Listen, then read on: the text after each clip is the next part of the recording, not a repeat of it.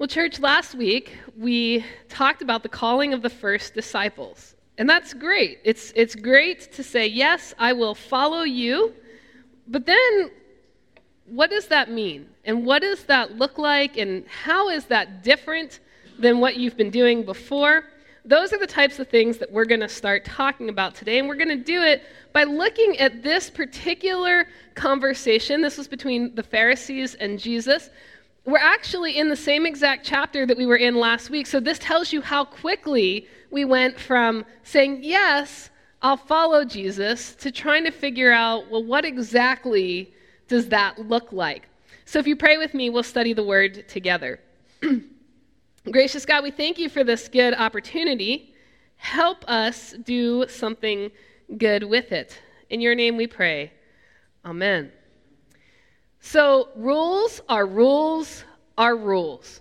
That's just how it is. And some of the rules that we have, I, I, think at least, are absolutely necessary and vital to our safety. So, for example, stopping at stop signs. I think that is a pretty legitimate rule. Not lighting a match at the gasoline station. Also, a really good rule.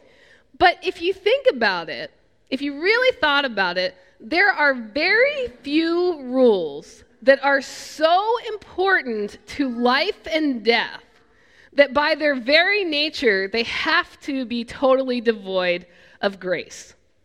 One rule that most elementary schools have, and, and, you understand why they have it, is that you need to keep your hands, feet, and other objects to yourself, right? So you've, You've seen our little ones up here. You understand the thought process behind that rule.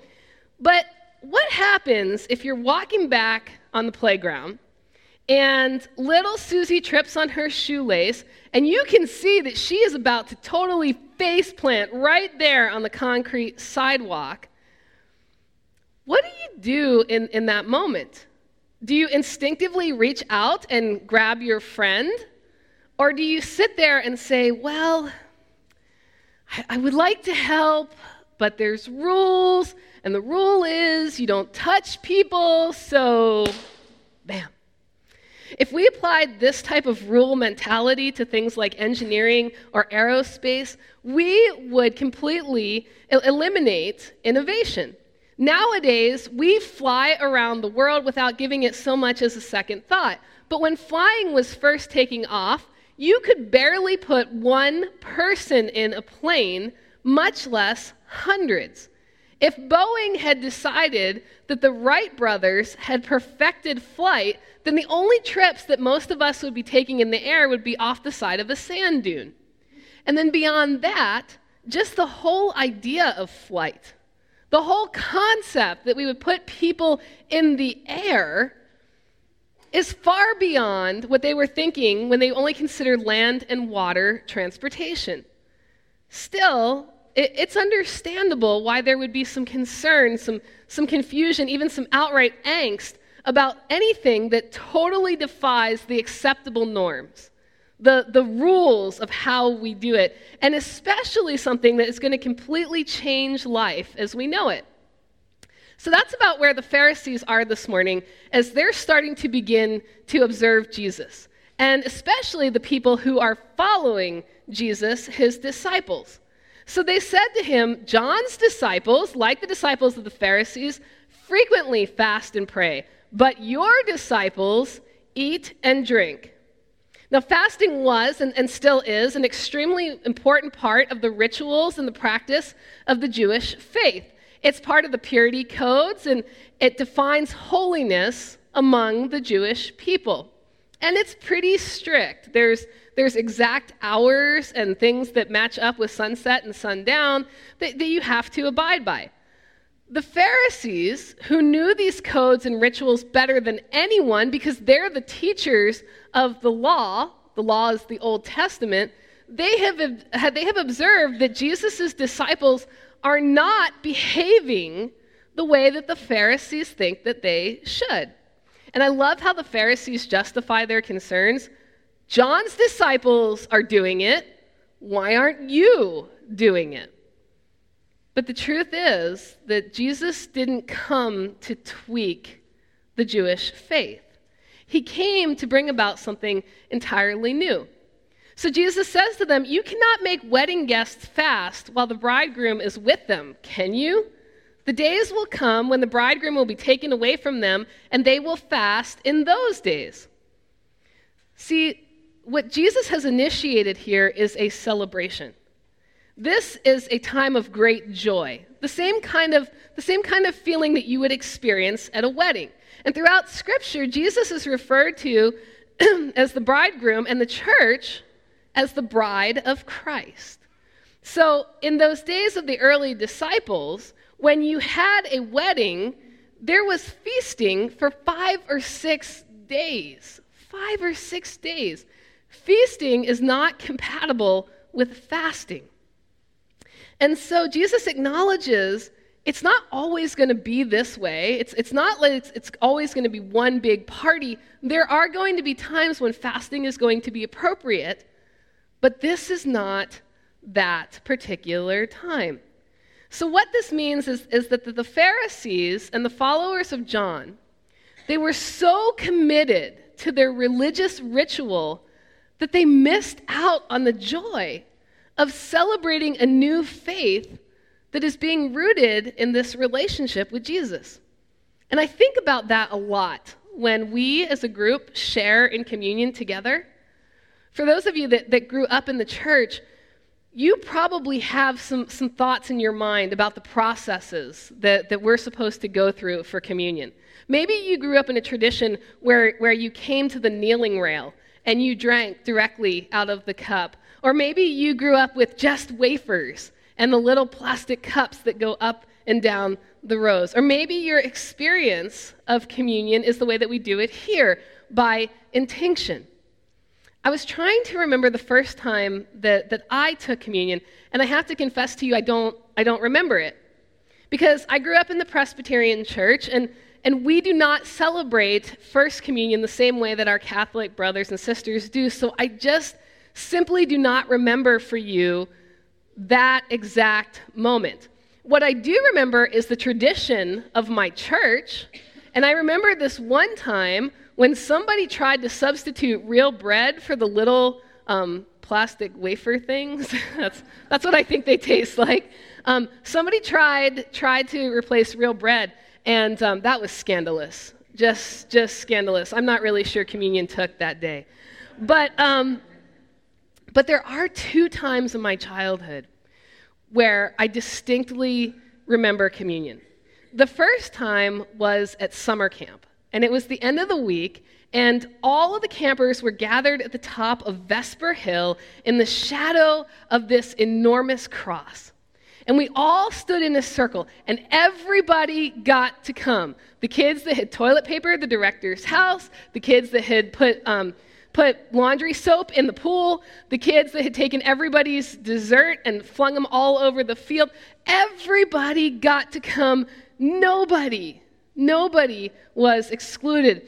And then the Reverend Bill Deutsch, the director of the camp, he, he got up and he would talk about all of these experiences a- across the week and the things that we'd done. And he'd highlight the importance of these relationships that we had made at camp, but most especially the relationship with, with Jesus. And so then we, we got to communion, and everybody got to participate in communion. And in my 14 year old brain, when I took communion that Friday night, I, I, felt as though I belonged. That I belonged to Jesus, that I belonged to the universe, that I was a part of creation in a mighty way. It was a great source of joy for me and an overwhelming experience of love. Well, two years later, I was in the chapel of Loyola College, now Loyola University in Baltimore, for a private funeral mass for my Italian grandfather.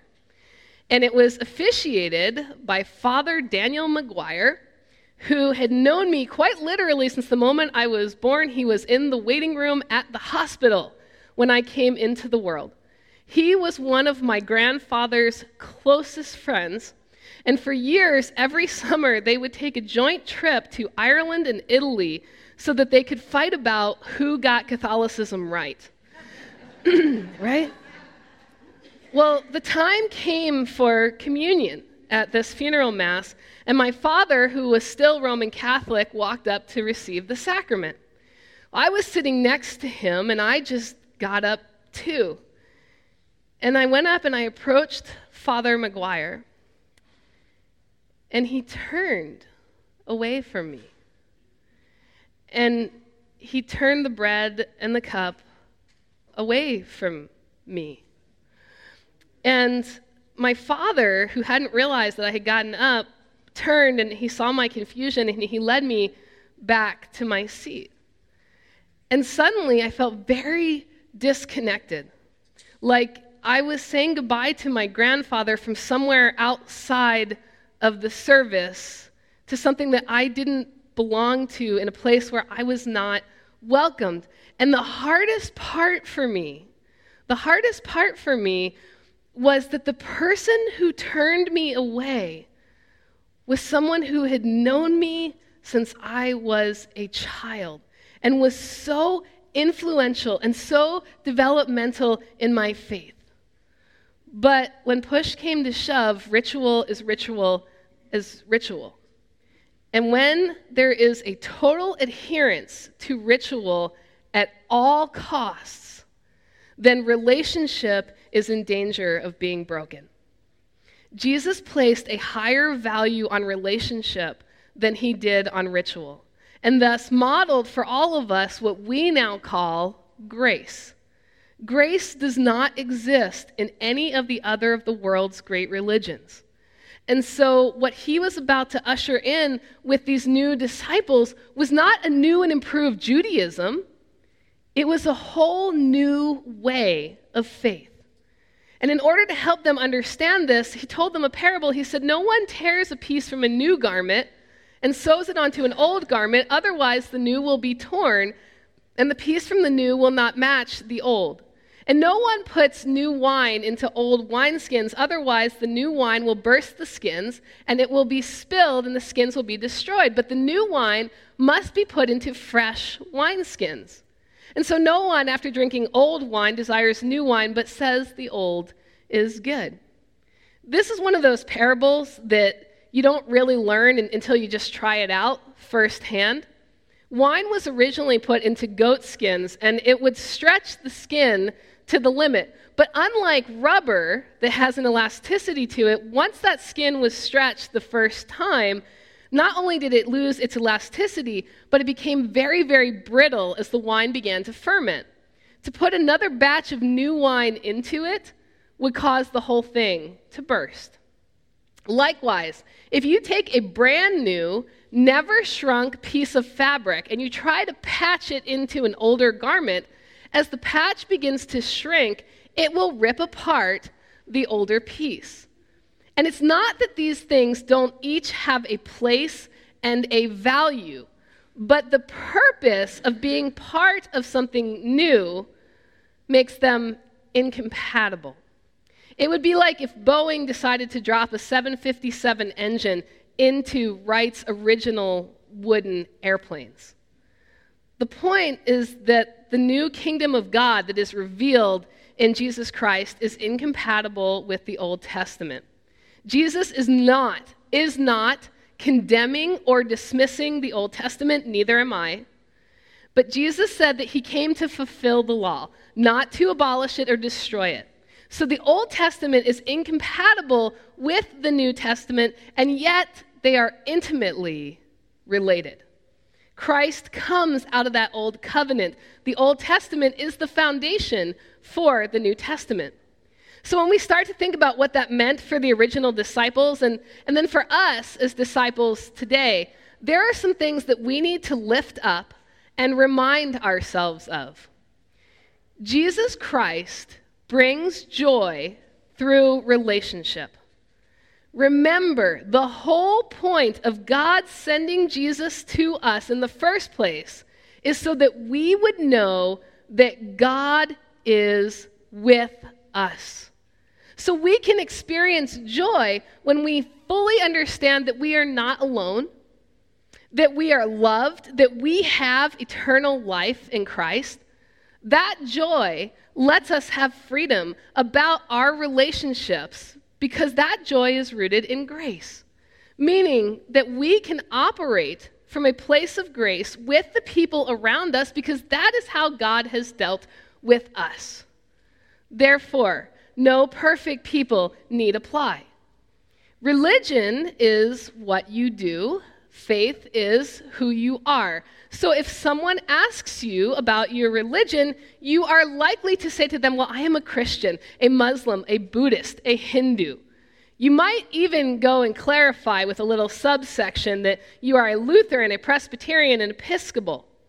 And with each one of those descriptors, you know that there are some rituals that come with it. You pray five times a day towards Mecca. You go to confession twice a week. You take communion at the kneeling rail. But if somebody asks you about your faith, that's when you get to the good stuff. I believe in God the Father and in Christ, his only Son. I believe in the Holy Spirit. Our God is three in one. Do you see that difference? Religion invites ritual, faith invites relationship. And what makes our faith so inviting is grace. It's knowing that in our imperfectness, God still loves us. When I was in seminary, we were, required, we were required to take a worship class. It was basically how to. How do you, how do you lead worship. And it was to teach us the rituals that, that we hold so dear as Presbyterians. And it was very stressful class because it was extremely precise. And, and there was this one example where we all had to go and we had to stand behind the communion table. and um, we had to hold our arms at an exact angle to match the outside of our peripheral vision on both sides right? Because, because you know, communion is not going to be effective unless I hold my arms exactly the way that it should. And the purpose of this is so that everybody from David to Barbara understands that they are invited to the table. So I, I want you to know the next time we do communion, I'm, I'm going to be sitting there with my peripheral vision, trying to make sure that my arms are exactly at the right angle so that we get communion right. Well, the other thing that we did is um, we had to baptize baby dolls because, you know, nothing is as close to a real life squirming child as an inanimate baby doll. So, um, so, so, we, we did this. We, we did this. And um, I don't know what kind of delusional world they, they were living in in that classroom. But I can tell you this the first time that one of these precious little human beings of God spit up her milk all over my very expensive liturgical robe, I had to make a decision between grace and ritual. And I want you to know that there is no robe on the planet that is worth so much to me that it is more valuable than seeing people and children come to know Jesus Christ and to be claimed as his very own. So I always get a kick out of when people come visit our church from, from other churches, when, especially like when they were here for presbytery. And they came in and, and they have such a nice way of saying it. They'll say, Oh, your sanctuary. It's uh, simple. right? and, and, and what they're getting at is that we don't have a very ornate sanctuary. Um, we don't have a lot of decorations going on. Um, they, they're very confused by this. And, and I'm not confused about it because that's all just stuff. It's, that's all stuff. That's not the people. So when I talk about our church, I never describe it in terms of our buildings. I never once have talked about our church in terms of the way that we decorate or the traditions that we hold or the things that we do. I always talk about it in terms of the people because it's not about the rituals, it's about the people and the relationships. And when you are with people that you care about, people that God loves and that God cares about, the rest of it isn't worthy of all of that much consideration. which is why you have never seen me or Pastor Sung freak out when we do communion and one of the kids comes forward and takes off like a hunk of bread and walks away, or when one of the adults comes forward and takes off a hunk of bread and walks away. We don't stress about that. We don't stress about it because here's what I know. Here's what I know that these kids are growing up in a church that tells them that they are loved, that they are wanted, that God has a place for them in the kingdom. And by showing that to the kids of the church, we show it to the adults of the church as well. So I care very little about how we decorate, I care very much about how we treat people. So, what does all of that mean for us then as disciples? It means that we constantly have to be asking ourselves, who are we following? Is it, is it Jesus? Because if it's Jesus, we've got to understand that Jesus chose relationship over ritual every single time. If you're trying to figure out how to reconcile the way that it's always been done with how Jesus would do it, then you go to the scripture before you go to the directory for worship. If you're concerned that you are not doing it just the right way, I want to assure you that you are not. You are not. But if you are making an honest attempt to follow Jesus, then His grace is going to cover it. And when it comes to how you relate to other people, choose relationship, choose grace over ritual. Jesus did, and it changed the world. Let's pray together. Holy God, may we never be a people that choose ritual over other human beings. May we find ways to incorporate everyone into the grace of God so that they may experience it the way that we have in our own lives. We pray, Lord, that this would always be a place of welcome, that even though we don't get it exactly right, that we get it exactly faithful. Help us to see that difference as we make our way as disciples. In your name we pray. Amen.